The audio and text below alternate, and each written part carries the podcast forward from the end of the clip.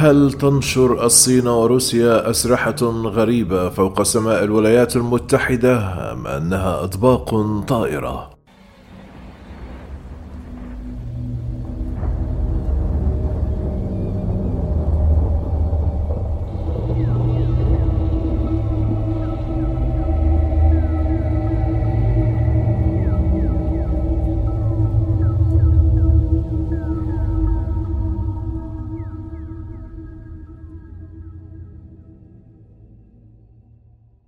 أصدر مكتب الولايات المتحدة لمدير المخابرات الوطنية تقريرا بتكليف من الكونغرس حول ظواهر جوية غير محددة.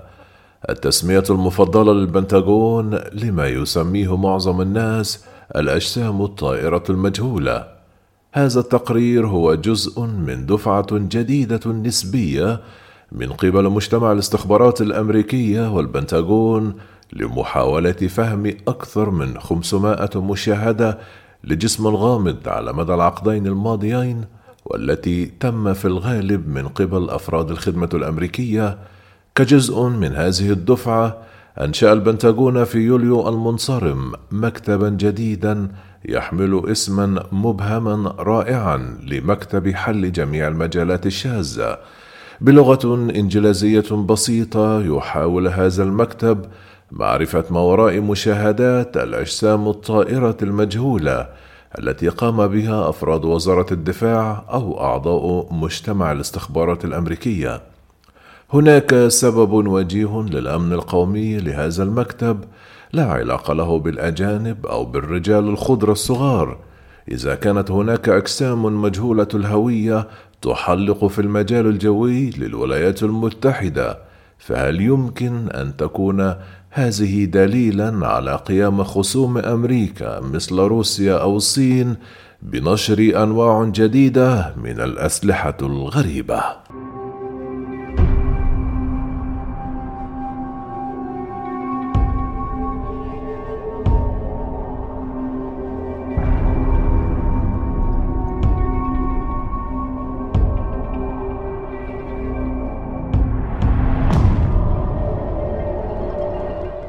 ومهما كانت هذه الأجسام الغريبة فإنها يمكن أن تشكل خطرا كبيرا على طائرات سلاح الجو الأمريكي والطائرات التجارية. يعد إنشاء هذا المكتب أيضا جزءا من نمط منذ أواخر الأربعينيات عندما عززت وزارة الدفاع الأمريكية قضية الأجسام الغريبة. في بعض الحالات لإخفاء طائرات جديدة سرية للغاية كان سلاح الجو يطورها.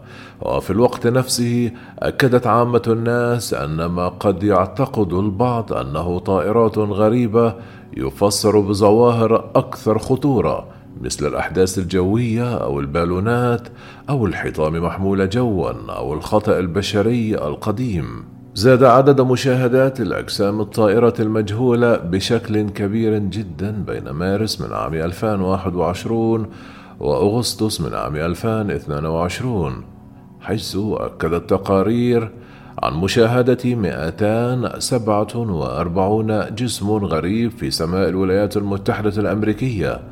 جاءت معظم هذه التقارير من طيارين أو غيرهم من العاملين في البحرية الأمريكية والقوات الجوية.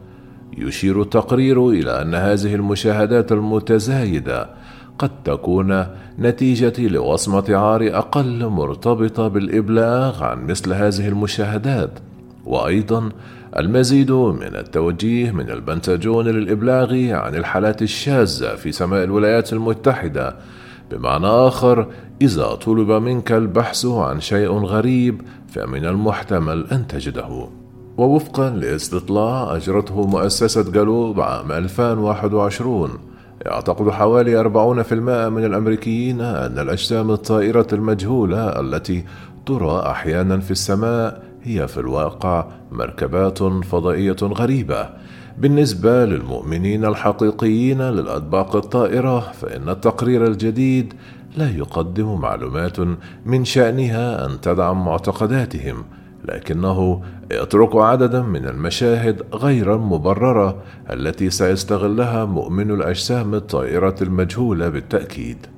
في بعض الحالات التي حقق فيها البنتاجون كان عدد غير محدد من مشاهدات الأجسام الطائرة المجهولة يعزي إلى مخالفات أو تباينات في أجهزة الاستشعار مثل خطأ المشغل أو المعدات.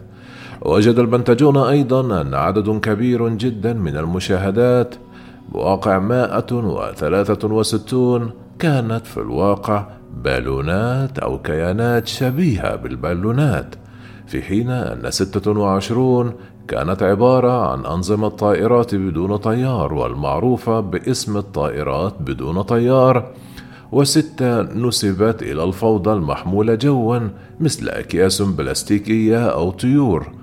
ومع ذلك هناك مائة وواحد وسبعون مشاهدة لأجسام مجهولة لم ينسبها البنتاغون إلى أي شيء حتى الآن وبعض هذه الأجسام أظهرت خصائص طيران غير عادية. ليست هذه هي المرة الأولى التي يحقق فيها البنتاغون في الأجسام الطائرة المجهولة ويقدم معلومات ساعدت في بعض الحالات في تأجيج حركة مؤمن الأجسام الطائرة المجهولة. ففي يوليو من تموز من عام 2059 بعد أشهر من المشاهدة في جميع أنحاء الولايات المتحدة قال الطيارون والعاملون على الأرض في قاعدة أندروز الجوية أنهم رصدوا أجساما سريعة وغير قابلة المناورة تحلق فوق العاصمة واشنطن. قال العديد من الشهود العسكريين أنهم التقطوا الأشياء على الرادار كما أفاد طيار واحد على الأقل برؤيتها بالعين المجردة. نتيجة لذلك عقد الضابط المسؤول عن المخابرات الجوية الأمريكية اللواء جون سامفورد مؤتمرا صحفيا متلفزا. وصف أحد كابتن القوات الجوية الأمريكية الذي يحقق في الحادث في مؤتمر سامفورد الصحفي بأنه أكبر وأطول مؤتمر عقده سلاح الجو منذ الحرب العالمية الثانية. قال سامفورد وهو جالس بهدوء خلف عدة ميكروفونات للصحفيين أن الجزء الأكبر من مشاهدات الأجسام الطائرة المجهولة يمكن اعتباره خدعا أو طائرات صديقة أو انحرافات الطقس والضوء. ومع ذلك قال لا تزال هناك نسبة معينة من التقارير التي قدمها مراقبون موثوقون لأشياء لا تصدق نسبيا. حملت الصحف في جميع أنحاء البلاد عناوين رئيسية مثل الصحون تتدفق فوق الكابيتال و jet chases the sky quests أحصى أحد محقق القوات الجوية في عام 1952 أكثر من 16 ألف قصة صحفية عن الأجسام الطائرة في ذلك العام ولكن بعد أقل من عام من المؤتمر الصحفي لسانفورد اجتمعت لجنة حكومية من العلماء والمسؤولون العسكريون والاستخباراتيين لدراسة الأدلة والشهادات من أكثر من عشرون مشاهدة مزعومة لجسم غامض خلص إلى أن الأجسام الطائرة المجهولة تشكل بالفعل تهديدا استراتيجيا للولايات المتحدة ولكن ليس بسبب الأجانب ولكن لأن الدفاع الجوي المدني الأمريكي يمكن أن يطغى عليه بتقارير عن الأجسام الطائرة المجهولة. كتب مؤرخ الفضاء كورتيس بيليس بأن هذا القلق لم يكن في الحقيقة يتعلق بالصحون الطائرة، بل كان يتعلق ببيرل هاربور في ذروة الحرب الباردة. كانت الولايات المتحدة تطاردها شبح هجوم نووي سوفيتي مفاجئ. اقترحت اللجنة سياسة فتح التقارير وأوصت المسؤولين باتخاذ خطوات فورية لتجريد الأجسام الطائرة المجهولة من الوضع الخاص الذي منحت لهم وهالة الغموض التي اكتسبوها للأسف بفعل ذلك بالضبط حتى سبعينيات القرن الماضي تابع ضباط الكتاب الأزرق تقارير الأجسام المجهولة وكلف سلاح الجو الأمريكي مكتبا صغيرا يسمى الطائرات المجهولة كما أجروا مقابلات مع الشهود وجمعوا الأدلة ووضعوا باستمرار رواية في الصحافة تؤكد أن معظم المشاهدات يمكن أن تعزي إلى الطائرات العادية أو المخادعين أو الظواهر الجوية. في ذلك الوقت كما هو الحال الآن تم تقديم الغالبية العظمى من تقارير الأجسام الطائرة المجهولة بسهولة إلى الشرح التقليدي. ولكن بقيت هناك مجموعة صغيرة من مراقبي الأجسام الطائرة المجهولة الذين لا يمكنهم التحدث إليهم بهدوء.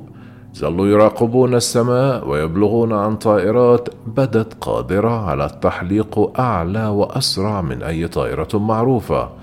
في بعض الحالات كانوا يكتشفون أصول أمريكية حقيقية وسرية للغاية.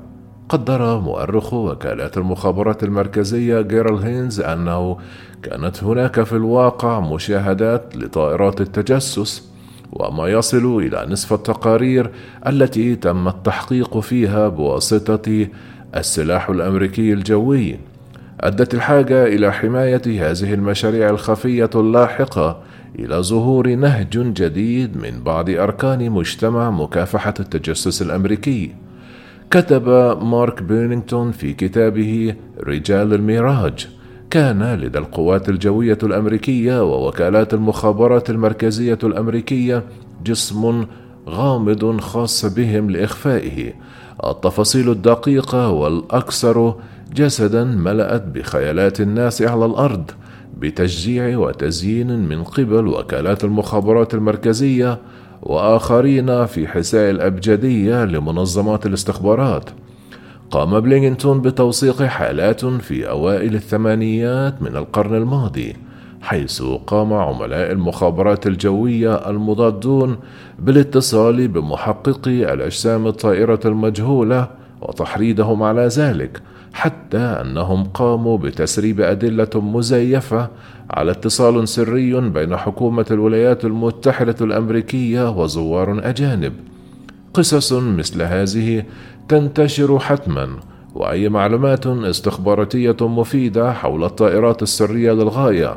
وصف بلينكتون استراتيجية الاتصال في البنتاغون بأنها نظام ذو قناتين أحدهما لفتح زيف وتهدئة عامة الناس عندما يتعلق الأمر بالتقارير عن الأجسام الطائرة المجهولة والآخر لإخفاء التسريبات المحتملة حول التكنولوجيا الأمريكية شديدة السرية.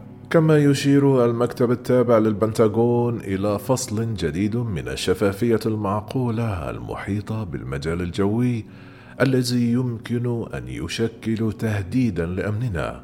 ولكن مع تاريخ البنتاجون الطويل في المناورة بين إثارة الانبهار العام وخنقه لا يبدو من المحتمل أن المؤمنين الحقيقيين للأطباق الطائرة سيتخلون عن اللغز في أي وقت قريب.